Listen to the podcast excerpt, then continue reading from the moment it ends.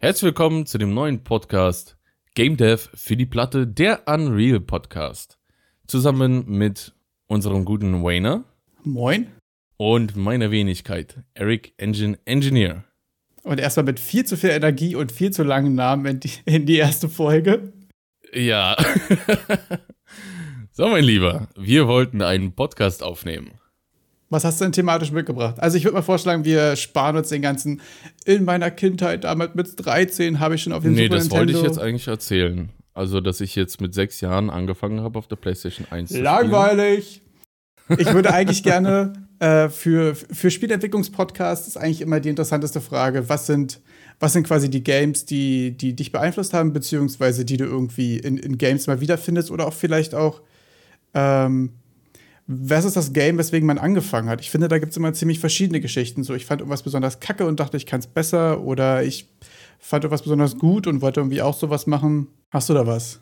Möchtest du dann mit deiner Motivation anfangen? Äh, bei mir ist es sogar eine slightly dramatische Geschichte. Also nicht dramatisch, aber äh, ziemlich sad eigentlich, weil ich habe mit Game Dev angefangen, als Paragon eingestampft wurde. Oh mein Gott. Also ich weiß nicht, ob, ob das so bekannt ist. Es äh, gab mal Paragon, das war so ein Third-Person-MOBA von Epic Games.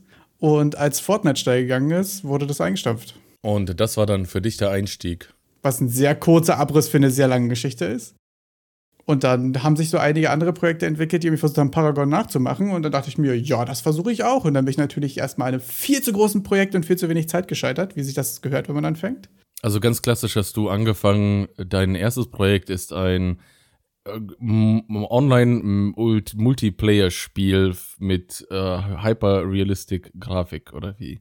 Genau, ganz, ganz klassisch mit Competitive Third-Person MOBA reingestartet, was das beste Projekt ist, wenn man gerade mit Spielentwicklung anfangen möchte und noch nie, noch nie mit einer Engine irgendwas gemacht hatte. Das von vornherein schon eine super Idee. Und äh, ich habe es geschafft, dass Minions spawnen und die Lanes langlaufen. Und weiter bin ich dann tatsächlich auch nicht gekommen. Also die Lanes langlaufen, das klingt noch ein bisschen nach ähm, Game Talk Strategiespiele oder ich habe halt keine Ahnung von sowas. Ne? Ich habe das nicht gespielt. Du hast Deshalb kein MOBA gespielt? Kein, nein. Was ist denn ein MOBA genau? Da muss ich mich jetzt gar gar, gar keins, kein, kein Dota, kein League of Legends, kein Smite, nichts in die Richtung? Nein, nein, ich wüsste auch noch nicht mal, was Dota ausgesprochen heißt. Also. Okay, Dota ist Ich habe tausendmal gehört. Ancients, was sich sehr gut in Deutsch aussprechen lässt. Äh, und es prinzipiell ähm, MOBA ist ähm, Multiplayer Online Battle Arena, heißt es, glaube ich, ganz offiziell. Und das sind 5 gegen 5, wo du ähm, quasi mit Helden im 5 gegen 5 gegeneinander spielst, Items farmst und deinen Charakter entwickelst und den gegnerischen gegnerische Hauptbase quasi zerstören musst. Und du hast so drei Lanes, auf der Minions, also NPCs, einfach stumpf aufeinanderlaufen, sich quasi bekämpfen und du musst die dann töten. Dafür kriegst du meistens Geld, also abhängig davon, wie, wie die Games so aufgestellt sind. Ähm, genau, ist so ein, so ein, so ein bisschen äh, aus dem Echtzeitstrategie kommt das. Also ist ja ursprünglich mal aus WC3 entstanden. Das war mal eine WC3-Fun-Map. Hm. Ja, vielleicht ist da auch der, der, der Hund begraben dass einfach ich äh, nicht so der Strategiespiele-Fan bin und ich bin dann mehr so diese Action-Schiene und ich möchte mich da voll reinfilmen in das Game. und da komme ich dann auch zu meinem Einstieg in die ganze Geschichte. Das ist nämlich gar nicht so lange her. Und zwar letztes Jahr, Anfang 2021. Wann hat Facebook die mh, Oculus Quest 2 damals noch rausgebracht? Oh Gott, keine Ahnung. Das war doch 2020, 2000 oder 2019, irgendwie so gegen Ende des Jahres. Letztens. Und dann dachte ich so, letztens halt, das ist echt nicht so lange her. so, so ist es dann, wenn man irgendwie älter wird. Ja, und dann ja. denkt man sich so, ja, ich hätte eigentlich schon Bock, ein VR-Spiel zu machen. Ich habe gar keine Ahnung von gar nichts. Ich habe nicht mal eine VR-Brille, aber ich habe Bock, das zu machen. Und dann habe ich mir die Oculus Quest 2 bestellt. Die war jetzt gar nicht mal so teuer. Also irgendwas mit 300 Euro für so ein voll funktionierendes VR-Headset mit Inside-Out-Tracking. Und ich war zu der Zeit auch noch dick der Dark Souls-Fan, also bin ich immer noch, aber das war dann, dachte ich so, naja, gut, dann bau doch einfach mal das Tutorial-Level von Dark Souls in einem Spiel nach und, und geh da mal mit deiner, mit deinem VR-Headset rein. Ja, ich habe dafür dann die, da muss ich zugeben, die erste Engine meiner Wahl war dann Unity, weil irgendwie jeder gesagt hat, mach doch Unity, ist doch viel einfacher.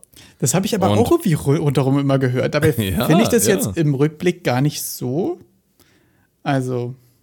Nö, ich also ich habe ja, ich hab ja damit angefangen mit Unity und dann gibt es da ein, ein Plugin, das nennt sich Pro Builder. Und dann kannst du damit einfach dein Level so bauen. Und dann habe ich das die ganze Zeit gebaut und gemacht. Davon gibt es sogar noch ein paar YouTube-Videos. Oha. ja, ja, ja. Das ist. Die sind auch noch auf YouTube frei verfügbar. Ich, äh, ich werde hier nicht äh, History verändern. Links in der Beschreibung. Und Links in der Beschreibung, wenn ich mich traue. Jedenfalls habe ich dann angefangen zu bauen. Dann war ich dann irgendwann so schon, schon ganz schön weit. Und habe dann gedacht, ja, aber wie macht man das denn jetzt mit dem VR und so? aber auch, also VR ist ja wirklich auch fast so ein fast so ein guter Einstieg in Spielentwicklung wie Competitive Multiplayer. Da haben wir uns ja auch beide ja, genau, sehr, genau. sehr bescheidenen und gut, gut gescopten Einstieg gesucht. Ja, und dann habe ich halt irgendwann gemerkt, dass es halt, äh, dass ich halt, ja, für, für ein VR-Spiel, für so ein Virtual Reality-Spiel, sollte man vielleicht auch mal überhaupt irgendein Spiel auf die Beine stellen können. und ich habe auch gestern darüber nachgedacht, wie ich dann zur Hölle drauf kam, auf Unreal zu wechseln. Also nicht, dass ich es bereue, aber ich habe mich einfach nur gefragt, wann, wie genau habe ich das denn entschieden? Da gab es keinen konkreten Auslöser, irgendwie ein Feature, was nicht ging? Oder war das dann dieses, ich habe jetzt ein Level gebaut, wie geht es eigentlich in VR? Dass das irgendwie die große Hemmschwelle war? Also, dass das irgendwie schwierig war? Oder ging das gut? Ich, ich weiß es nicht mehr. Ich weiß es wirklich nicht mehr, weil ich habe gestern habe ich mir noch äh, Gedanken darüber gemacht, weil mein erstes Video, das habe ich fast vor genau einem Jahr hochgeladen. Das ist am 6. Mai 2021 habe ich mein erstes Video hochgeladen. Ah, funny, YouTube. okay. Und damals habe ich halt noch gerade ganz frisch mit Unity angefangen. Und dann habe ich das da hochgeladen.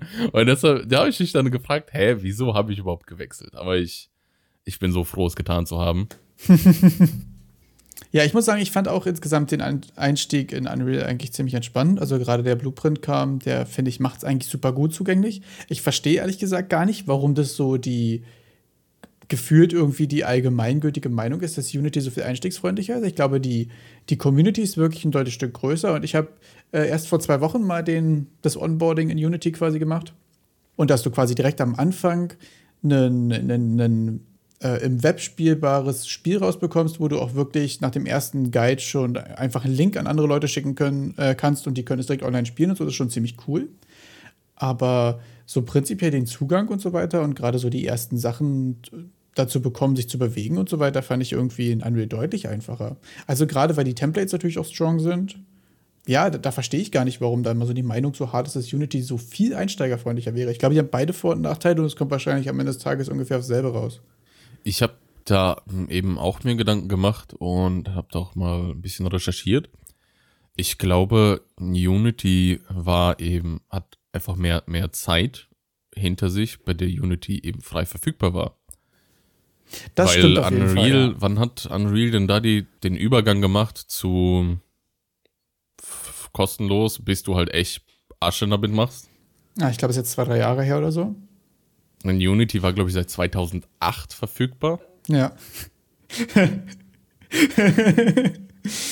ja, das stimmt. Das ist auf jeden Fall auch eine Zeit. Ne? Und in der Zeit hat sich einfach eine große Community entwickelt und das macht schon einiges, wenn du halt super viele Leute hast, die dich da irgendwie abholen überall, wenn du irgendwelche Probleme hast oder irgendwas. Genau. Da hat jetzt hier gerade versucht, äh, meine Freundin sich ins Zimmer reinzuschleichen. Das wäre hier ganz und war sich nicht darüber bewusst, dass sie gesehen und auch gehört wird. Gesehen und gehört. ja, das kann schon mal passieren. Was ist, wie sagt man, ne? lieber einen guten Freund verloren als eine gute Pointe, ne? das ist auf jeden Fall ein Argument, das fühle ich sehr, ja. Äh, ich finde es aber witzig, dass du auch Dark Souls erwähnt hast, weil ich bei mir auch merke, dass Dark Souls irgendwie ein Game ist, was in jedem Prototype, den ich irgendwie mache oder auch in jeder Idee, die ich irgendwie bekomme, irgendwie meistens irgendwie Dark Souls mit reinspielt. Ich kann aber auch ehrlich gesagt gar nicht so genau erklären, warum. Also es war auch ein Spiel, was ich auch mega feiere, mich aber auch gerade mit dem ersten Teil irgendwie sehr lange sehr schwer getan habe.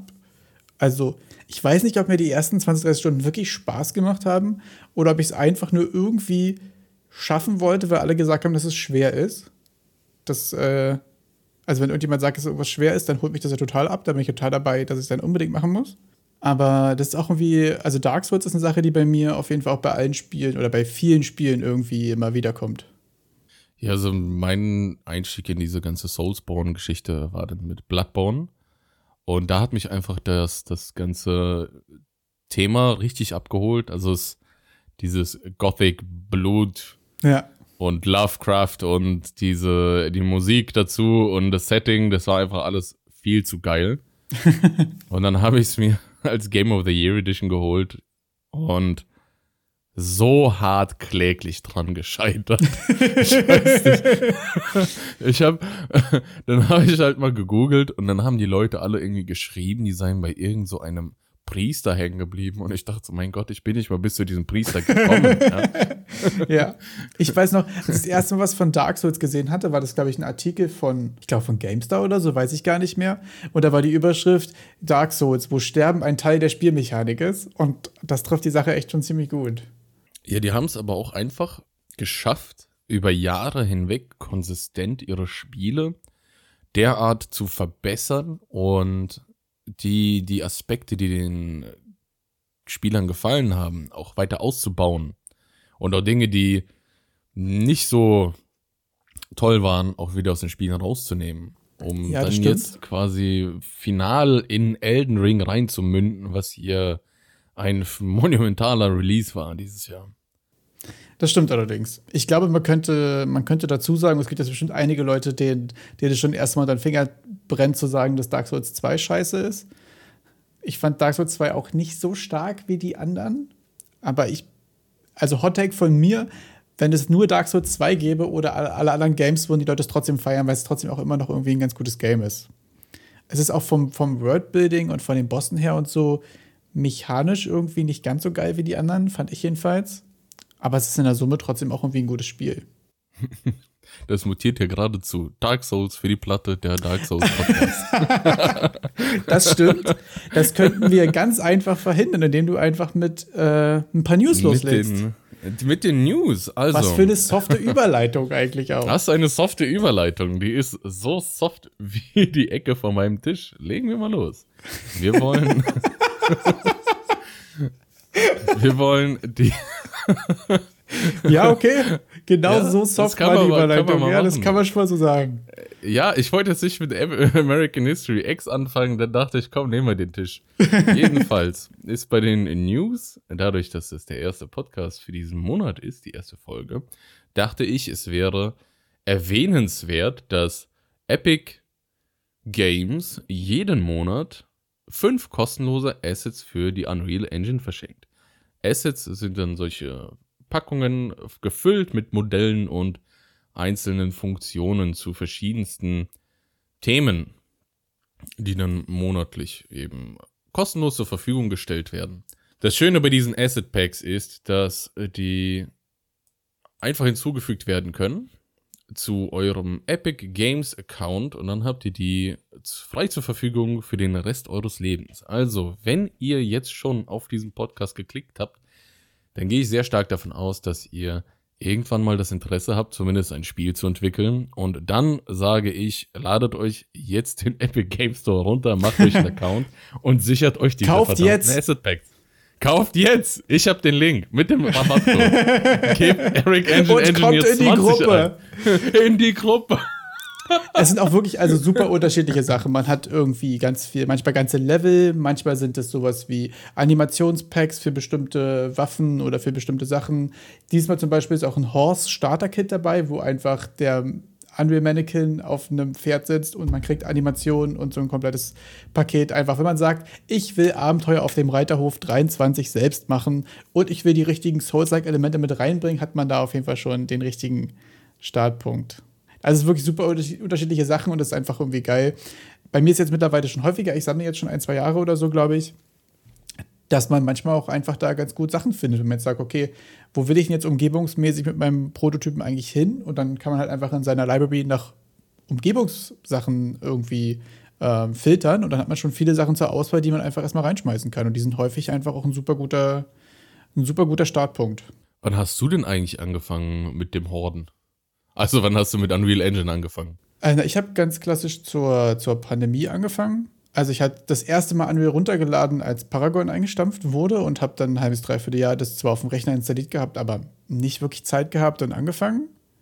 Und dann richtig effizient so im, im Mai, Juni 2019, würde ich sagen. Also jetzt knapp, äh, knapp zwei Jahre. Dann habe ich auch mal kurz angefangen, dann war irgendwie eine ganze Weile off. Also man muss dazu sagen, ich, wir machen das hier beide nur als Hobby, quasi Unreal ähm, sind beide nicht Vollzeit unterwegs. Und dadurch ist es halt so, manchmal hat man viel Zeit, manchmal gar nicht. Also momentan komme ich ziemlich regelmäßig dazu. Zwischendurch hatte ich auch mal ein halbes, dreiviertel Jahr einfach Pause, weil man irgendwie nicht so richtig den Drive hatte. Ist aber auch gerade am Anfang irgendwie beim Lernen, weiß ich nicht, wie es dir da geht, finde ich immer super schwierig. Man macht immer so ein paar Tutorials, so das ist immer ganz geil. Aber dann die Schwelle zu, ich habe eigene Ideen und setze sie wirklich um, ist manchmal irgendwie ein super schwieriger Übergang, finde ich. Ja, keine Ahnung, dass wir diesen eigenen Ideen kommt, glaube ich, dann einfach mit der Expertise. Auf jeden Fall. Wenn man dann die ganzen Tools hat und weiß, wie man Ding, bestimmte Dinge verwenden kann. Aber es war so eher auch darauf bezogen, wie viele Assets du denn schon mittlerweile gesammelt hast. Weiß ich gar nicht. Kann ich in der Liste, ich müsste mal ganz kurz reingucken, kann ich in der Bibliothek sagen, wie, sehen, wie viele Sachen ich da habe? Nee, ich kann es nicht sehen. Ich, ich habe keine Ahnung. Es ist, es ist äh, ein, ein Kritikpunkt, der, finde ich, richtig dick ist, ist dieser Asset Store Marketplace. Ich bin immer unzufrieden, wenn ich damit interagieren muss. Der ist schon langsam, das, ja. Er, also er ist langsam und er ist manchmal sehr in, nicht, nicht so intuitiv. Also wenn ich da in meiner, in meiner eigenen quasi Bibliothek unterwegs bin von den Asset Packs, die ich selbst habe, wenn ja. ich da draufklicke, dann werde ich zu diesem Asset Pack geführt. Aber wenn ich dann auf zurückklicke, dann lande ich im Marketplace. Und wenn ja, ich dann weiter, gut, ne? Das kotzt mich so an. ja, also User Experience mäßig ist das Ding wirklich furchtbar. Der Content, der da ist, ist aber wirklich ziemlich sick. Achso, es gibt übrigens, also für die, die ganz neu einsteigen sollten, es gibt auch eine permanent freie Kollektion von, von Unreal selbst. Da sind auch super viele richtig, richtig geile Sachen dabei. Da sind zum Beispiel auch die ganzen Paragon-Charaktere dabei, die ich lieber oh ja. oh in Paragon ja. gesehen hätte als im Store, aber mittlerweile bin ich, glaube ich, drüber weg. Hast du es verkraftet? Auch wenn das, wenn das Trauma mit Paragon wirklich groß ist. ähm, nee, da sind auf jeden Fall super viele coole Sachen dabei. Auch von ein paar anderen älteren Spielen sind die komplett irgendwie da eingepflegt. Und da gibt es, glaube ich, auch so eine IK-Base für, also Inverse Kinematics für so Animationen, dass Füße sich auf äh, Treppen stellen und so weiter. Da gibt es viele coole Sachen, die gerade für den Anfang irgendwie super entspannt sind. Und da vielleicht noch hinzuzufügen, wer, wer von Unity rüberkommt, ähm, im Gegensatz zum Unity Store ist das nicht alles Schrott. Weil die wichtigen Features, die also kommen von Epic selbst, die sind in der Unreal Engine integriert und da sitzen dann Leute dran, Profis, die das den ganzen Tag machen und gutes Geld dafür verdienen. Und deshalb müssen die, die essentiellen Sachen, wie zum Beispiel ein ein Character Controller nicht von der Community gemacht werden und dann kostenlos zur Verfügung gestellt werden im, Store. dementsprechend ist so dieses, diese Eintritts, Eintrittsbarriere an Qualität etwas höher beim Marketplace in Unreal. Das stimmt, das finde ich bei Unreal wirklich auch ähm, ziemlich strong. Also bei den Templates zum Beispiel, ne, dass du quasi ein Third-Person-Template erstellst und du kannst erstmal rumlaufen und springen und kannst dir angucken, wie wurde hier implementiert, dass der rumläuft und springt. Fand ich ehrlich gesagt auch ziemlich cool. Finde ich auch geil, weil wenn du ein Unreal Projekt erstellst, kannst du ja aussuchen, ob du quasi Blueprint-based machen willst oder C++-based. Und ist auch ganz geil, weil du da immer dann sehen kannst, okay, so wurde es im Blueprint gelöst und das ist der Unterschied der C++. Nicht, dass die C++-Projekte alle unheimlich effizient sind, die, äh, die Starter-Content-Sachen. Aber prinzipiell ist es schon mal ganz gut, da eine Idee von zu bekommen. Gerade wenn man versucht umzustellen oder da Unterschiede zu festzustellen. Ja, wir wollten ja vielleicht noch kurz die anderen Assets kurz beleuchten. Wir haben ja über das äh, Pferde-Starter-Kit gesprochen. Die anderen vier kostenlosen Assets für den Monat sind einmal ein Stone Pine Forest Kit. Das Stone Pine Forest Kit, das sind einfach Steine und Bäume, die man eher in der in Nordamerika findet. Also wenn ihr irgendwie ein, weiß ich nicht, Detektivspiel in Nordamerika machen wollt, dann wäre das wahrscheinlich richtig geil für euch. Dann gibt es noch ein, ein Schloss, ein Modular Castle Also ein, ein mittelalterliches Schloss, das aufgeteilt ist in kleine Stückchen, so dass ihr das dann in eurem Level nochmal neu zusammenbauen könnt, wie ein Lego-System. Alles zusammensteckt, damit ihr eure eigenen, eure, dem Ganzen euren eigenen Touch verleiht. Dann noch erwähnenswert ist ein Video-Effekte-Pack, VFX-Pack mit Niagara-Effekten. Das sind solche, solche Effekte wie Explosionen und irgendwelche Zauber oder Blitze, die dann in Unreal verwendet werden können. Damit hätten wir jetzt vier Sachen abgesprochen und dann kommen wir zum letzten Kandidaten in der Liste. Das ist das Reef Kit. Und wer vielleicht Subnautica gespielt hat, der wird sich da richtig wiederfinden. Also wenn ihr einen unterwasser Der wird sich da zu Hause fühlen, wollt. meinst du? Vielleicht auch etwas genau, also unbehaglich, wenn ich Subnautica richtig im Blick habe, aber da wird's Höschen ein bisschen nass, aber da kann man dann, also ich habe das aufgemacht im Epic Game Store. Ich habe das äh, Reef Kit mir noch nicht runtergeladen, aber als ich dann draufgeklickt habe, ich habe mich gefühlt wie wie ein Subnautica. Also es sieht so sehr aus wie ein Subnautica dass ich dachte, ja, Mann, also es ist so, wer irgendwie Unterwasserzeug machen will, der braucht das. Also sichert euch die Sachen, die sind kostenlos. Da führt gar keinen Weg dran vorbei, wenn ihr hier schon auf diesen Podcast geklickt habt. Ja, ich muss sagen, ich fand auch gerade das Niagara äh, VFX Pack ziemlich strong. Ich habe da letztens mal reingeguckt, weil ich tatsächlich einfach Partikeleffekte gesucht habe und dachte mir, oh, ich habe ein Paket dafür, ach, das ist ja sogar für diesen Monat. Und es ist gerade irgendwie angenehm, dass das halt Niagara-Sachen sind. Ich finde irgendwie, das wurde ja vor vor ein paar Jahren oder so irgendwie neu eingeführt, das neue Partikelsystem. Und mit der 5 ist es jetzt, glaube ich, auch mehr oder weniger der Standard. Und Okay. Der, der, der, Grund, der Grund des Amüsements von Wayne ist, dass ich gerade versucht habe, ganz leise zu rülpsen. Aber es sah einfach so lustig aus, weil du so ganz dezent und unauffällig den Kopf zur Seite gemacht hast, um so ganz kurz dezent und so äh, kurz in die Ecke. ähm, nee, was ich sagen wollte, ist, dass es gerade geil ist, irgendwie Niagara Packs zu bekommen, weil ich häufig finde, bei Partikeleffekten irgendwie ist es immer schwierig, womit soll man irgendwie anfangen. Und das sind irgendwie sechs Pakete in einem. Das ist auch irgendwie super schwer, da was, was zu finden, weil das so ein bisschen chaotisch ist mit diesen sechs Paketen. Und manchmal sind Projektile bei dem einen und bei dem anderen auch. Ähm, aber die sind ganz geil, um erstmal eine Idee zu bekommen, wie setzt sich so ein Partikeleffekt zusammen.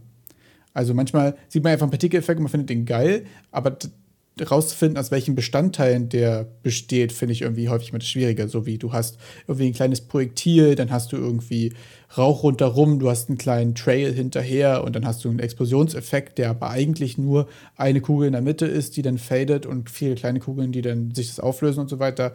Das finde ich irgendwie immer so aus dem Kopf her irgendwie so quasi vom Scratch zu machen, wie super schwierig und so eine Beispielpacks sind da irgendwie immer mega praktisch, ja, um ja. da eine Idee zu bekommen wenn man dann sagt, ja gut, ich habe jetzt keine Ahnung, wie ich es mache, aber das da sieht ja fast schon so aus wie das, was ich will. Dann guck genau mal, das. klicken wir so lange rum, bis es passt, ne? Ja, auf jeden Fall. Und was gab es sonst noch so diese Woche? Diese Woche gab es so wie jeden Donnerstag ein Unreal Engine Stream von Epic Games. Diese Streams finden wöchentlich statt auf Twitch. Und da werden dann einzelne Features der Engine vorgestellt und die sind so ein bisschen Schulung, äh, schau her, wie geil das funktioniert und alles in allem. Und diese Woche äh, wurde das neue Animationssystem in Unreal Engine 5 vorgestellt und ein bisschen gezeigt, was man damit machen kann und wie man dann Animationen innerhalb von Unreal anfertigen kann. Das stimmt, das klingt auf jeden Fall ziemlich interessant, vor allen Dingen, wenn du, also scheint ja sowieso bei Unreal sich gerade so ein bisschen dahin zu entwickeln, dass du quasi alles in Engine machen kannst, modellieren und auch animieren und so weiter. Oh ja. Da kommt nämlich noch später eine richtig interessante Info okay. Information dazu. Also das finde ich ehrlich gesagt gerade super interessant. Ich habe äh, das Gefühl, gerade wenn man wie anfängt, sich auch noch mit Blender zu beschäftigen, finde ich irgendwie häufig eine ziemliche Hemmschwelle für, für mich persönlich auch. Also gerade wenn man das so hobbymäßig macht und man sagt, okay, ich habe jetzt irgendwie so zehn Stunden die Woche Zeit ungefähr und ich will jetzt hier eigentlich nur so ein, so ein Basic Game zusammenkloppen und ich will jetzt aber hier nicht nur Standard Assets benutzen, sondern manchmal brauche ich halt einfach einen Stein, der jetzt gerade so aussieht, wie ich es gerne möchte. Da muss ich mir aber erst Blender runterladen und 28 Shortcuts auswendig lernen. Das finde ich, also gerade bei Blender hatte ich auch große Schwierigkeiten irgendwie reinzukommen. Also das ist irgendwie eine richtige Hassliebe bei mir. Ähm, Und wenn man das natürlich dann alles in Engine machen kann. Aber es ist kann, eine Liebe geworden. Äh, mittlerweile ja. Also ich habe, ich glaube, in der Summe viermal angefangen und dann immer mal so ein halbes Jahr Pause und dann fängst du ja basically wieder von vorne an. Und jetzt bin ich gerade das erste Mal in meinem Leben bei Blender auf dem Stand, dass ich starten kann. Ich kann kurz was grob geometrisches zusammenbauen, kann es exportieren, in Unreal importieren und ab zwischendurch nicht irgendwie, keine Ahnung, den ersten Krampfanfall, schreie eine Runde rum und stelle mein Leben in Frage, sondern es funktioniert halt einfach. Also, das ist, hat aber auch wirklich so über, über die letzten zwei Jahre irgendwie vier, fünf Anläufe gebraucht, ehe ich da jetzt wirklich hingekommen bin. Also, das schon vielleicht immer. muss ich da, vielleicht muss ich da dann zugeben, dass ich dann doch mit Blender schon vor ein paar Jahren angefangen habe. Ich glaube 2019 oder so. Ja. Dass ich einfach Bock bekommen habe, irgendwas in 3D zu machen, weil ich habe, glaube ich, CG Cookies oder so Tutorial gesehen oder wie, gesehen, wie er zumindest eine U-Bahn-Station nachmodelliert hat aus einem Bild. Ah, okay. Und das hat mich so beeindruckt, dass ich dachte, und das sah bei ihm auch so einfach aus. Dann dachte ich, so, Digga, let's go, Blender mache ich jetzt auch. Und dann habe ich Blender runtergeladen und erstmal so, ah. so, wie wenn man in ein Flugzeug geht und dann sitzt man am Cockpit und so, gut, wo ist denn jetzt der Startknopf? Ne? man sitzt so davor und sagt nur los, so, ne? anschalten bitte. Alexa, ja, genau. bitte. Naja, man kann es ja mal versuchen, oder nicht? Ja, und stimmt. dann habe ich mich da so durchgequält mit der Zeit und dann ging's. Dann ging's. Also ich habe zum Beispiel auch sehr lange gebraucht und ich habe auch so ein paar Ultra-Beginner-Tutorials geguckt, wo man hier, okay, E zum Extruden und S to Scale und so, ne? Hier 1000 Shortcuts. Aber es gibt ja scheinbar einfach die F3-Taste, wo du nach Sachen suchen kannst, wenn du weißt, wie es heißt. Ja, aber dafür musst du ja wissen, wie es heißt. ja, aber trotzdem frage ich mich, warum in den ersten fünf Stunden Tutorials, die ich geguckt habe, mir keiner gesagt hat, hey, falls du eine Taste weißt, musst du nicht raustappen, eine halbe Stunde guck, äh, danach suchen, dein Leben wieder in Frage stellen, sondern du kannst einfach F3 drücken und das als Suche benutzen. Du, aber das würde doch deren Tutorial-Views verringern. Das würde ich doch keinem erzählen, so ein Geheimtrick. Achso, du meinst, Tutorial beginnt. Also mit F3 könnt ihr einfach suchen, was ihr braucht und dann funktioniert es einfach. Alles klar, wieder ausgemacht. Watchtime vier Sekunden. Ganz genau. Ja. Ganz genau wahrscheinlich. so. Aber ich war so frustriert, dass ich auch nächstes halbes Jahr keine Videos mehr geguckt habe. Weiß ich auch nicht, ob das so langfristig so richtig hinhaut, der Plan. Weiß ich nicht. Aber. Weiß ich auch nicht. naja, aber wenn du Tutorials, wenn du Tutorials suchst, das ist jetzt eine, eine butterweiche Überleitung. Wenn du Tutorials suchst Aha. zur Unreal Engine, es gibt sieben neue Kurse diese Woche von Epic, um Unreal zu lernen. Ja, ich komme mir schon langsam vor. Was eine softe Überleitung. ich komme mir hier schon langsam vor, als wären wir hier so ein Epic Games äh, Werbepodcast, aber man wird halt, ich weiß eben nicht, äh, wie von der Zocker-Community wird der Epic Games Store gehasst ohne Ende. Und Epic wird auch gehasst wegen Fortnite oder aus Gründen, die ich nicht verstehe. Aber von Game Dev Seite her, was die einem alles bieten, das ja. ist verrückt. Ich liebe Epic. Ich muss auch ehrlich zugeben, aktuell ist es super geil. Ne? Du kriegst so viel Kram und die haben jetzt Megascans dazugeholt und die haben jetzt letztens auch hier irgendwie noch eine Soundplattform dazugeholt. Das wird wahrscheinlich auch demnächst ja auch alles integriert. Und ich glaube fast, dass es gerade die Phase ist, kurz bevor es so wie richtig gefährlich wird. Also manchmal, wenn sich so ein Monopol bildet, also es ist jetzt ja noch kein Monopol, aber es ist irgendwie sehr viel in einem. Ne? Und das ist alles richtig, richtig geil. Und man kann nur hoffen, dass sie weiterhin irgendwie so äh, Community- und Consumer-focused irgendwie bleiben und nicht irgendwann mal anfangen, die Kackheit auszunutzen. Und das ist halt irgendwie immer das Gefährliche so ein bisschen. Gerade wenn die irgendwie anfangen, so viel in sich aufzusaugen. Aber aktuell ist es natürlich, also finde ich persönlich auch ein krass Paradies einfach, ne? Also gerade die Assets jeden Monat, die, die free sind und so viele Sachen, die inkludiert immer free sind und so und die ganze äh, Lernplattform und so weiter, das ist schon super strong. Auf jeden Fall. Und mit dieser Lernplattform ist ja auch eine neue rausgekommen, jetzt mit Unreal Engine 5. Da hat ja Epic ein paar Anläufe gemacht mit Lernplattformen und ich glaube, ich glaube, das ist jetzt schon die vierte Iteration, wo die versuchen, eine, eine Plattform sein, ja. zu schaffen, die dann die, die Community auch bei der Laune hält. Und wie gesagt, da gibt es jetzt sieben neue Kurse, um auch Unreal Engine zu lernen. Und dann kommen wir zu dem Thema, wo ich denke, dass es da zukünftig in die Richtung geht, weil vorhin hast du ja angesprochen, du hast das Gefühl, immer mehr Dinge wandern in den Unreal Editor. sodass wir gar keine anderen Programme mehr verwenden müssen, außer den Unreal Editor, um alle möglichen Assets zu produzieren. Und ich habe im Rahmen meiner Recherche bin ich auf einen Artikel gestoßen, dass anscheinend Epic Games noch dieses Jahr den Unreal Engine 5 Editor in Fortnite integrieren will, damit die Leute jetzt anfangen können, Content inside auf Fortnite zu erstellen. Ah, ein Schritt ins Metaverse. Ganz genau, ganz genau. Ich hasse dieses Metaverse. Es ist wirklich auch ganz furchtbar. Also, weil das Metaverse, Metaverse von Meta Ja. ist halt ja auch einfach nix. Also, das ist wie Archat 0.9 Genau. und ein riesiger Haufen Marketing-Scheiße. Und dann kommen noch die ganzen Krypto-Geier mit ihren NFTs und versuchen die ganze Scheiße jetzt auszubeuten. Ja, das stimmt. Ja, das ist auch irgendwie, also ich finde gerade so Metaverse-Themen und NFT-Themen sind irgendwie so Sachen, die sind irgendwie im Kern von der Tech irgendwie her super interessant. Aber das, was so Leute damit anfangen und was gerade irgendwie so Marketing-Spackos, sag ich jetzt mal, irgendwie damit anfangen. Ich weiß nicht, ob wir Spackos rausschneiden müssen. Ähm, Nö, nö. kann, man das so sagen? Ähm, Marketing-Spackos ist, glaube ich, ein, was kannst sie du halt- Duden nachlesen. Finde ich, sollte auch in Duden, ist lange überfällig, ja. Äh, damit anfangen ist halt irgendwie immer eigentlich meistens einfach eklig. Also, da wird ja so viel Mist mitgemacht. Auf jeden Fall. Ich hatte neulich ähm, in einem meiner Streams, ich streame ja auch noch ein wenig auf Twitch. Link in der Beschreibung. Link in der Beschreibung, natürlich. mit, mit einem äh, gechattet, ein angeregtes Gespräch darüber gehabt, dass dieses ganze Metaverse eher sowas wie ein, für, also so wie ich es mir vorstelle, einfach nur ein glori glo- glorifizierter Webbrowser ist. Ja, dass man ja im Endeffekt, ne, man haut sich die VR-Brille auf die Nase, tipselt dann, weiß ich nicht, den Gucci-Store ein und kann dann eben virtuell durch den Gucci-Store stampfen und sich Dinge anschauen, die man sich sowieso nie leisten kann. Das Tolle ist, wahrscheinlich auf, aus Unternehmenssicht, äh, wenn du anfangen kannst, digitalen Content zu verscherbeln, der ressourcentechnisch äh, endlos ist. ja, natürlich. Ja, dann kannst du da eine Limited Edition machen und nach drei Jahren, wenn du denkst, naja, lass mal ein Reboot machen, vielleicht ein paar neue Skins draufklatschen und wieder die nächste Limited Edition. Also so massenweise ist dieser ganze digitale Content super günstig.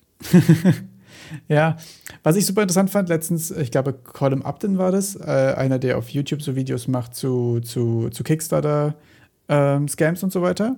Äh, der meinte, das Metaverse zum Beispiel wird ja auch free sein. Und wenn das, wenn das, wenn der, wenn das Produkt free ist, dann bist du das, was verkauft wird. Das heißt, es geht doch am Ende des Tages wieder nur um Werbung und um Werbefläche. Was du aber eigentlich angefangen hattest mit dem Unreal Editor in, in Fortnite, finde ich auf jeden Fall super interessant. Das ist ja auch mehr so ein äh, In-Game-Mod-Support. Also so fühlt es sich jetzt von der News oberflächlich erstmal an, als würdest du quasi im Spiel Mods für das Spiel schreiben können? Oder wie ist der Ansatz? Ja, ich, ich, ich muss zugeben, diese News war mir eben ganz, ganz neu. Also ich habe es gelesen und dachte, wow. Das würde aber sehr viel erklären, was Epic in diese Richtung macht. Dass sie eben gemerkt haben, auch dass Fortnite ist eben deren Cash Cow. Wie können wir das Ding ausbauen? Und dass da vielleicht dann auch die Ressourcen entsprechend in die Engine-Entwicklung gewandert sind, damit man so ein bisschen diesen ganzen Roblox-Trend, glaube ich, mitnehmen kann Ja. dass eben die Spieler jetzt auch anfangen können, Content zu kreieren, den die dann anscheinend auch, ja, die Information ist, habe ich gerade zum, habe ich vorhin vor einer Stunde zum ersten Mal gelesen, deshalb Gesundes Halbwissen. Ein, ein gesundes Halbwissen, dass man, äh, dass das Ganze auch noch ähm, monetarisiert werden soll für den Ersteller dieses Contents. Ja, klar. Naja, ich glaube auch einfach, dass sie festgestellt haben, dass ähm, Fortnite irgendwie die Chance hat, nicht nur ein Spiel zu sein, sondern auch einfach eine Plattform. Das haben sie ja mit vielen Sachen, die sie jetzt da schon integriert haben, irgendwie auch festgestellt. Ähm, das ist auf jeden Fall auch ein ziemlich interessanter Ansatz. Die hatten ja auch nicht, hatten die nicht schon so viele diese Konzerte von in der, in der Genau. Pandemiezeit und alles Mögliche? Also da gibt es schon ziemlich viel coolen Kram. Und ich glaube, du hast auch einfach eine sehr große, sehr treue und sehr junge Community. Und die, das kann natürlich auch einfach sein, dass viele davon irgendwann aus dem Spiele, äh, Spiele, Spiele spielen quasi rauswachsen. Und wenn du die natürlich dann direkt quasi in deinen anderen großen Standfuß in die, in die Entwicklung reinbekommst, glaube ich, den soften Übergang da zu schaffen, ist, glaube ich, auch einfach eine, eine, ziemlich große Option, die sie da sehen. Also auch einfach die Leute bei dir zu behalten. Also Leute bei dir zu behalten ist ja häufig schwieriger, als neue Leute reinzubekommen. Aber halt auch, gerade wenn du schon so viele da hast, auch einfach viel wichtiger. Und wenn du es dann schaffst, die Leute, die vorher Fortnite gespielt zu haben, dazu zu bringen, in ihrer Freizeit das erste Mal so als Hobby irgendwie äh, Unreal runterzuladen, hast du ja dahin darüber sie weiterhin als Kunden irgendwie. Und ich glaube, das funktioniert Wie, ziemlich gut. Ich, ich muss noch mal gerade einhaken. Hast du gesagt, es ist schwerer, Leute da zu halten, als neue zu bekommen?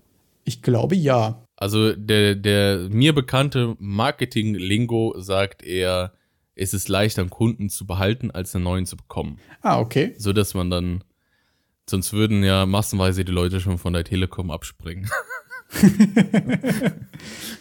ja, aber deswegen wirst du ja, ja das ist diese Faulheit. Ja, das stimmt. Genau, aber es ist auch, es ist auch die Faulheit. Es ist dieses äh, Gesetz der äh, Trägheit der Masse. Ja, bei mir ist es dann wirklich die Masse, aber es ist dann, dass man einfach den Anbieter nicht wechseln möchte, weil man zu faul ist. Man möchte sich keine Gedanken drum machen. Das stimmt, das macht natürlich was, aber ich glaube, gerade bei Spielen und so folgen ja die Leute auch schnell quasi dem nächsten Hype oder dem nächsten großen Ding. Und ich glaube, da ist es schwer, die Leute irgendwie bei sich zu behalten. Also ich kann mir vorstellen, also bei mir war es ja mit Paragon im Endeffekt auch so. Ich war ja dann eh quasi im Epic Games Launcher unterwegs. Und dann war Unreal für mich natürlich auch die erste Wahl. Natürlich auch, weil ich so in meinem Alltagsjob mit C so viel zu tun habe und dann dachte, okay, vielleicht kann ich da irgendwie noch ein bisschen mehr C lernen, irgendwie besser drin werden und das, was ich sowieso quasi hobbymäßig machen will, irgendwie miteinander verbinden. Ähm, aber sonst, du bist halt eh schon im Launcher, ne? Das macht schon was. Und vielleicht hast du ja auch schon die ersten Assets gesnackt vorher. Dann bist du ja sowieso auch motivated, da irgendwie reinzugehen. Und wenn es nur als Hobby nebenbei ist, immer mal so ein paar Stunden. Auch eine weitere News ist ein Virtual Reality Simulation Contest. Und zwar Oha. zusammen in Zusammenarbeit mit Herox, die habe ich glaube ich noch nie gehört, und der und, und Epic Games. Die haben einen Kontext gestartet, bei dem ihr Assets kreieren könnt, um das Leben auf dem Mars zu simulieren. Ich schicke dir mal gerade einen Link rüber. Okay. Und ja, ihr sollt einfach, ihr könnt da teilnehmen, um Virtual Reality Simulationen zu verbessern. Einzelne Features, wo ihr denkt, ja, so, so ist es auf dem Mars. Das Ganze läuft bis zum 26. Juli, also ist da noch ordentlich Zeit. Und vielleicht, wenn man sich das jetzt nicht so ganz vorstellen kann, was, was erwarten die denn da? Dort ist es so, dass du Content kreieren kannst zu einzelnen Szenarios. Wenn wir so auf dem Mars landen, dann stellt sich ja natürlich die erste Frage, ja, wir als Menschen auf dem Mars, wir müssen ja irgendwo leben und da ist dann auch dementsprechend das erste Szenario, ein Lager aufzubauen. Also wer, wer irgendwie schon immer Bock hatte auf Survival Game auf dem Mars in Virtual Reality und da vielleicht sogar schon ein halbes Spiel zusammengeklickt hat, der kann ja mal gucken, ob er den Kram da auch bei, bei NASA und Epic einreichen kann und vielleicht eines der Preisgelder abstaubt. Also Arbeitstitel Seven vs. Mars? genau, genau. Neben dem Lager aufbauen ist dort auch noch ein Thema Forschung betreiben. Wer dann eher so der Forscher ist mit Reagenzgläsern und sich immer schon gefragt hat, wie Reagenzgläser sich auf dem, bei, bei der Schwerkraft auf dem Mars verhalten und da vielleicht eine Simulation schon zu gemacht hat, der kann das nehmen. Wartungsarbeiten, weil ich habe Personen aus meiner Community, Aha. die sind auch Ingenieure und hier wird teilweise Unreal Engine verwendet, um Maschinen zu simulieren. Da ist das Thema in der Ingenieurbranche ganz groß, das sogenannte Digital Twin so dass man einen Zwilling zu einer großen Maschine anfertigt in digitaler Form, so dass Schulungen zum Beispiel einfach an der digitalen Maschine durchgeführt werden können, ohne dass du diese Maschine, die eben in Produktion ist, aus dem laufenden Betrieb nimmst. Und da ist dann auch so Wartungsarbeiten simulieren für den Mars. Ach so, für ja, Training quasi.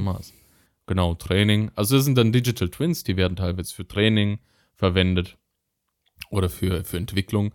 Und hier bei diesem ganzen, ganzen Contest kannst du eben auch hier Wartungsarbeiten auf dem Mars simulieren. Was du da eben dazu weißt, dann oder gerne machen würdest, irgendwas einreichen. So wie so ein Contest halt ist. Dann noch das Thema Erkundung. Wie, wie erkundet man auf dem Mars? Habt ihr eine coole Idee für einen super coolen Mars Rover? Eine super kreative Idee für einen Mars Jetpack? Keine Ahnung.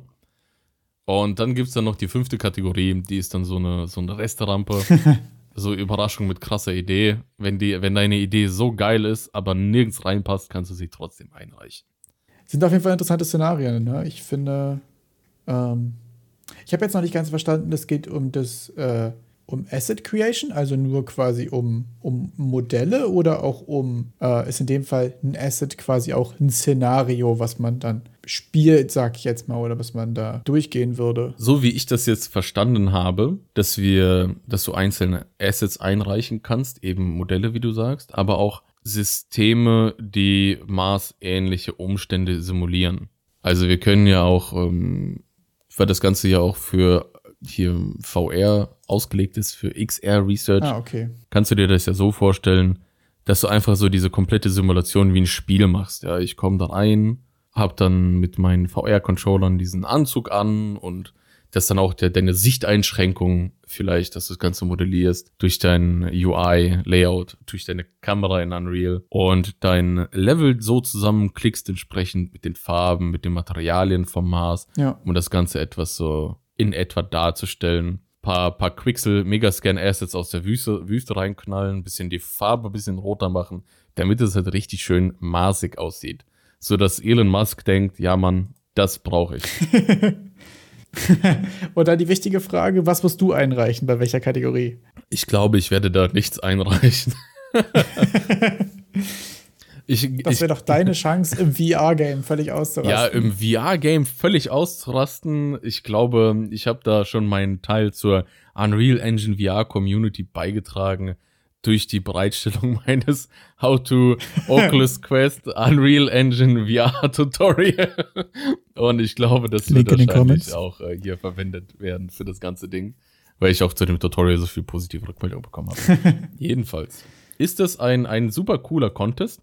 Und wenn ihr, wenn ihr noch nicht äh, schon auf heißen Kohlen sitzt, insgesamt werden 70.000 Dollar ver vergeben für die ganzen Preise. Das war eine Ansage. Ja, ganz genau. Also man kann bis zu 6.000 Dollar anscheinend mit einer Kategorie bekommen, wenn man da richtig absahnt. Nice. Hast du noch eine News? Ich habe eigentlich keine News mehr. Ich habe sonst nichts mehr gefunden, was äh, erwähnenswert wäre. Wenn man aber noch etwas als News würdig betrachten könnte, dann Würde? würde, tun könnte, vielleicht, hätte, habe, Fahrradkette, könnten wir noch über einen Reddit-Post sprechen. Und dann kommen wir zu unserer Kategorie Reddit-Post der Woche. der mittlerweile umge um, umgemodet wurde zu Content, den ich in der letzten Woche gefunden habe, den ich interessant fand und gern scheren würde. Der Woche. Das, was ich dann auf der Toilette gesehen habe und dachte, boah, Mann, das müssen auch andere Menschen sehen.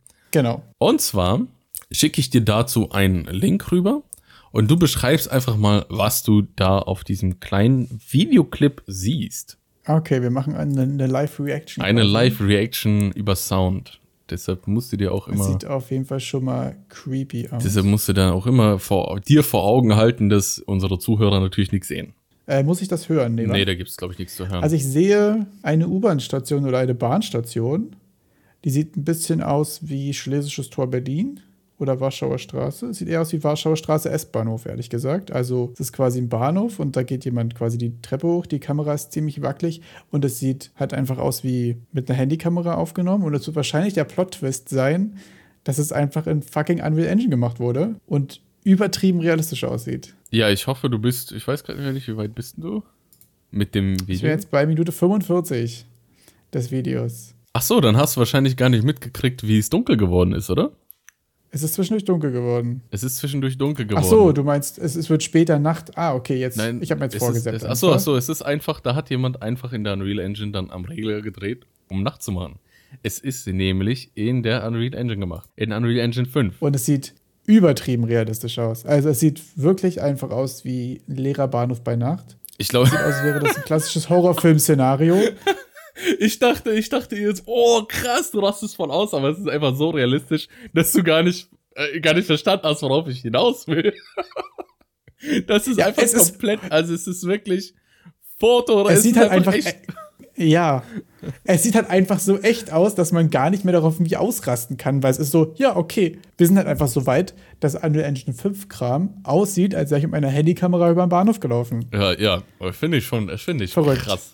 Finde ich krass. Es ist auch wirklich verrückt, ja. Aber wir werden den Abgefahren. Link mal providen und da habe ich gelesen, dass der, der Ersteller von der Szene eigentlich einfach Megascan Assets verwendet hat, Quixel Megascan Assets, die ihr auch äh, kostenlos im Rahmen der Real Engine 5 verwenden dürft und das Ganze in Unreal 5 gemacht hat.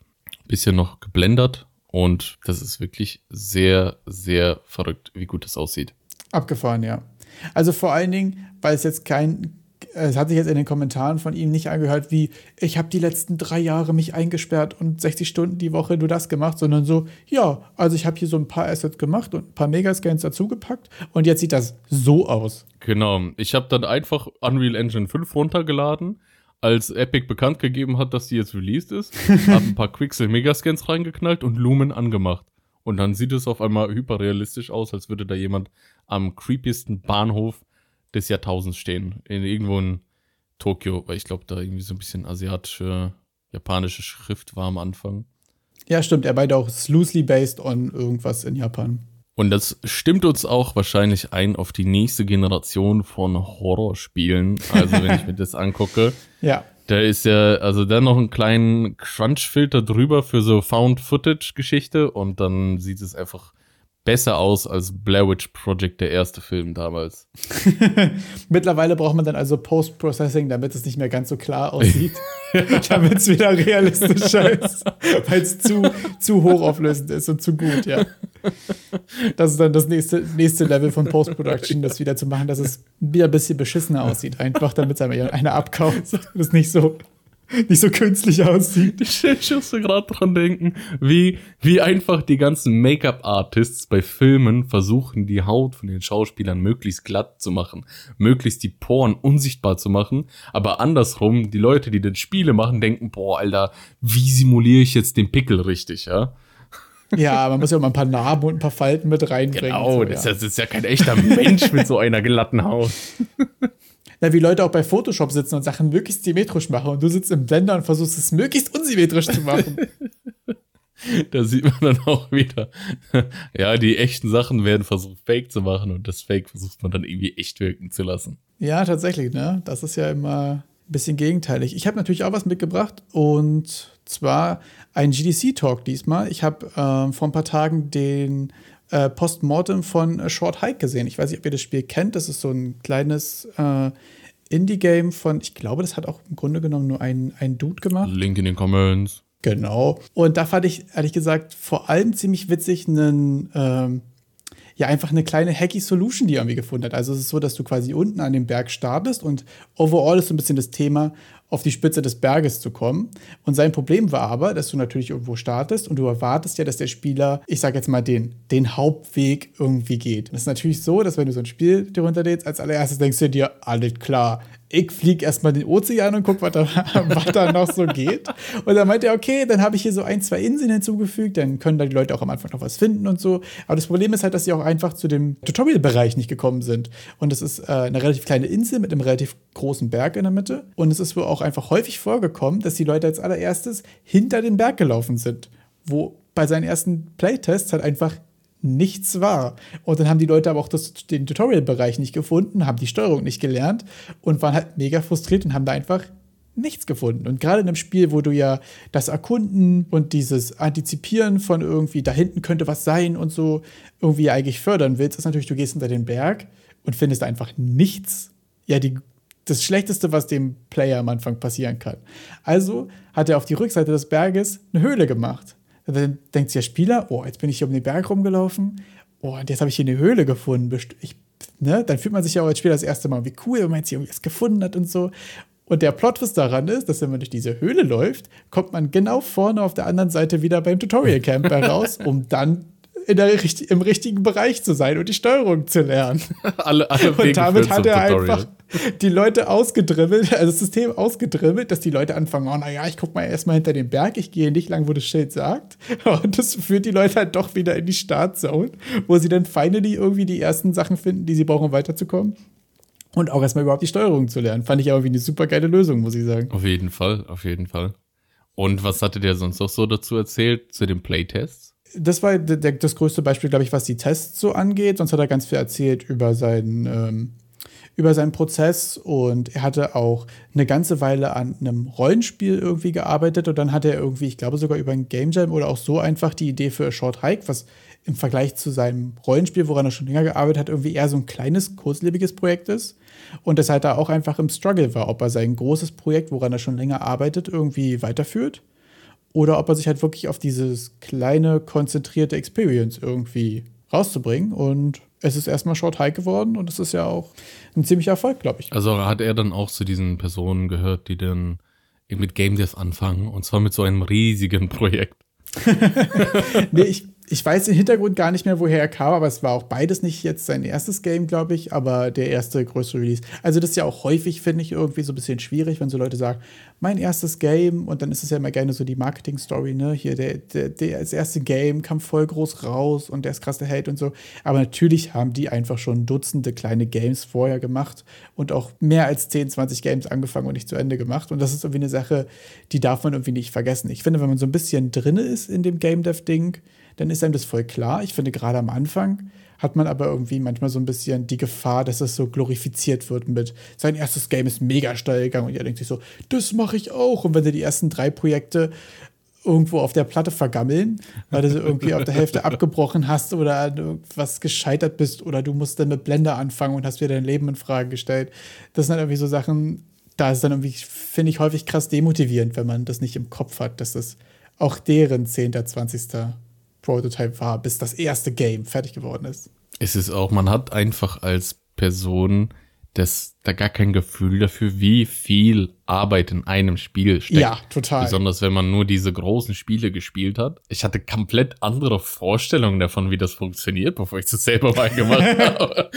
Man hat auch immer andere Vorstellungen davon, wie viel Arbeit das ist, ne? Und wenn es nur so winzige Kleinigkeiten sind, so, hey, ich mach mal kurz einen Flappy Bird und dann ist ein Monat weg. Und du hast immer noch kein Flappy Bird gemacht. Also. Es ist bei Game Dev nie, ich mach mal kurz einfach. Ja, es ist. Ja, kurz und einfach ist schon der, das, wo du weißt, dass du falsch liegst. Ganz genau. kurz und einfach, das outet dich mit, ich habe eigentlich gar keine Ahnung. du irrst dich. Egal, was danach kommt, ist es falsch. So, man denkt so, geh doch einfach nach vorne mit diesem Menschen, der da ist. In deinem Spiel. Wenn ich das schon, wenn ja. das schon über meine Lippen sich drüber zwängt, wenn ich mir dann überlege, was dann Animation dahinter ist, an Abfragen, wie bewegt er sich, die Füße müssen. Man muss ja sich vorstellen, dass diese komplette Welt simuliert ist. Das heißt, du musst dir über, wenn du, wenn du in der Realität einen Stein aufs Wasser wirfst, dann werden sich die Wellen, das ergibt sich alles durch die Physik. Aber im Spiel musst du da dir über alles Gedanken machen. Alles, was du auf dem Bildschirm siehst, musst du selbst implementieren, damit es läuft. Genau, also im echten Leben weißt du ja, dass Stein in jeder, jeder Interaktion mit was anderem Steinsachen tut. Aber im Spiel musst du ihm ja beibringen, was sind Steinsachen. Also das ist ja auch häufig, glaube ich, so das klassische Beispiel dieses Türparadoxon. Ne? So, okay, ich habe eine Tür im Spiel. Geht die auf? Geht die nicht auf? Ist es Multiplayer? Ist die gesynkt? Gibt es einen Schlüssel? Was passiert, wenn ich auf die Tür schieße? Das ist so ein, wie so eine Tür einfach so ein Abgrund von Komplexität aufmacht. Und es ist halt einfach eine fucking Tür. Und dann hast du immer noch keinen Millimeter Gameplay gemacht. Natürlich nicht, aber du hast eine Tür, die geht auf, die geht zu, auf Server und Client gleichzeitig und wenn du drauf schießt, geht sie kaputt. Ja, und dann, und dann sind schon wieder drei Monate ein weg. Jahr weg. Und dann kannst du sagen, hier mein Portfolio, ich habe eine Tür gemacht. Und, und die Kenner würden sagen, wow. also ja, krass, ne? Ja. Aber dann gehst du zu so deiner Mutter, ne? Und dann zeigst du hier, Mama, ich habe eine Tür gemacht. Und die sagen, oh, okay, Erik, also ich hätte dich doch. Also, ja. Hm. Schön, Erik. Und dafür hast du den ganzen Sommer im Keller gesessen. Ganz genau. Wärst du mal rausgegangen mit deinen Freunden spielen. ja, so ganz ist es. genau, ganz genau. Während wir mal rausgegangen mit unseren Freunden spielen, ist, glaube ich, auch ein richtig guter Wrap-up für die Folge. Mit noch einer letzten Kategorie. Und zwar haben wir uns noch überlegt, dass wir Lazy Community Requests machen. Das heißt, falls sich tatsächlich irgendjemand diesen Bums bis zu angehört hat, ist das die Chance, unserem Discord zu joinen, der Link ist da unten und den Server wir noch erstellen, einen Community Request zu machen für ein Thema, für eine Mechanik, für ein Spiel, wo ihr sagt, es hat euch schon immer interessiert, aber irgendwie kommt ihr nicht dazu, irgendwie euch damit zu beschäftigen oder dazu Research zu betreiben oder irgendwas. Ist es zum Beispiel, wie funktioniert eigentlich die AI in Dark Souls? Das wäre zum Beispiel ein sehr angenehmes Thema, weil ich wüsste die Antwort schon. Oder was sind, wie macht man Unreal Physics Animations oder solche Sachen. Wenn ihr einfach Themen habt, wo ihr irgendwie das Gefühl habt, ihr kommt nicht voran oder ihr wollt schon immer mal irgendwie, dass sich jemand anders damit auseinandersetzt, ist das eure Chance. Also ich, ich, ich mache schon mal einen, falls, falls niemand sich meldet, mache ich schon mal einen ganz, ganz strong Request für die Dark Souls AI. Ah ja, sehr gerne. Das möchte ich mir mal anschauen, äh, anhören, mal von dir, von dir vorkauen lassen. Weil ich dann natürlich. Ich kann ein paar Folien vorbereiten, eine Präsentation machen. Äh, genau. Volles Programm. Volles Programm. Dann brauchen wir aber zwei Stunden Timeslot. Ich glaube, damit werde ich nicht so schnell fertig. Ein, zwei Stunden. Aber das können wir auch, äh, können wir ja Schritt für Schritt machen, von, von, ganz einfach bis äh, Bosse und so weiter. Ja, also das, das, das ja kann auch, auch eine eigene Kategorie werden mit Soulsborne AI bei Wayne. Kein Problem. Oh, so, so, so Enemy-Analyse einfach so quasi in, in jeder Folge quasi ein Gegner vom Verhalten auseinandergenommen. Heute reden wir über den Schleim. Ein Schleim gibt es in jedem Game, das stimmt. Oh, Schleim ist auch so. Schleim und Skelette sind, glaube ich, so klassische. Okay, Leute, wir brauchen einen generischen Gegnertypen. Wir nehmen den Schleim. Und was und ist, wenn der. So, oh mein Gott, und dann, und dann ist der Schleim aber zu schwach. Was ist der nächste? Hm, ein Skelett mit einem Schwert. Das sieht viel gefährlicher aus ja. als ein Schleim. ja. Das ist eine gute Idee auf jeden Fall. Ja, würde ich mal sagen, wenn du nichts weiter hast, würde ich mich schon mal verabschieden und äh, dir die letzten Worte überlassen. Oh, danke für die letzten Worte. Ich freue mich, dass ihr reingeschaltet habt, um zuzuhören. Und wir peilen die nächste Woche für den nächsten Podcast an. Viel Spaß in eurer Woche und habt noch mehr Spaß beim Game Devon. Ciao. Ciao.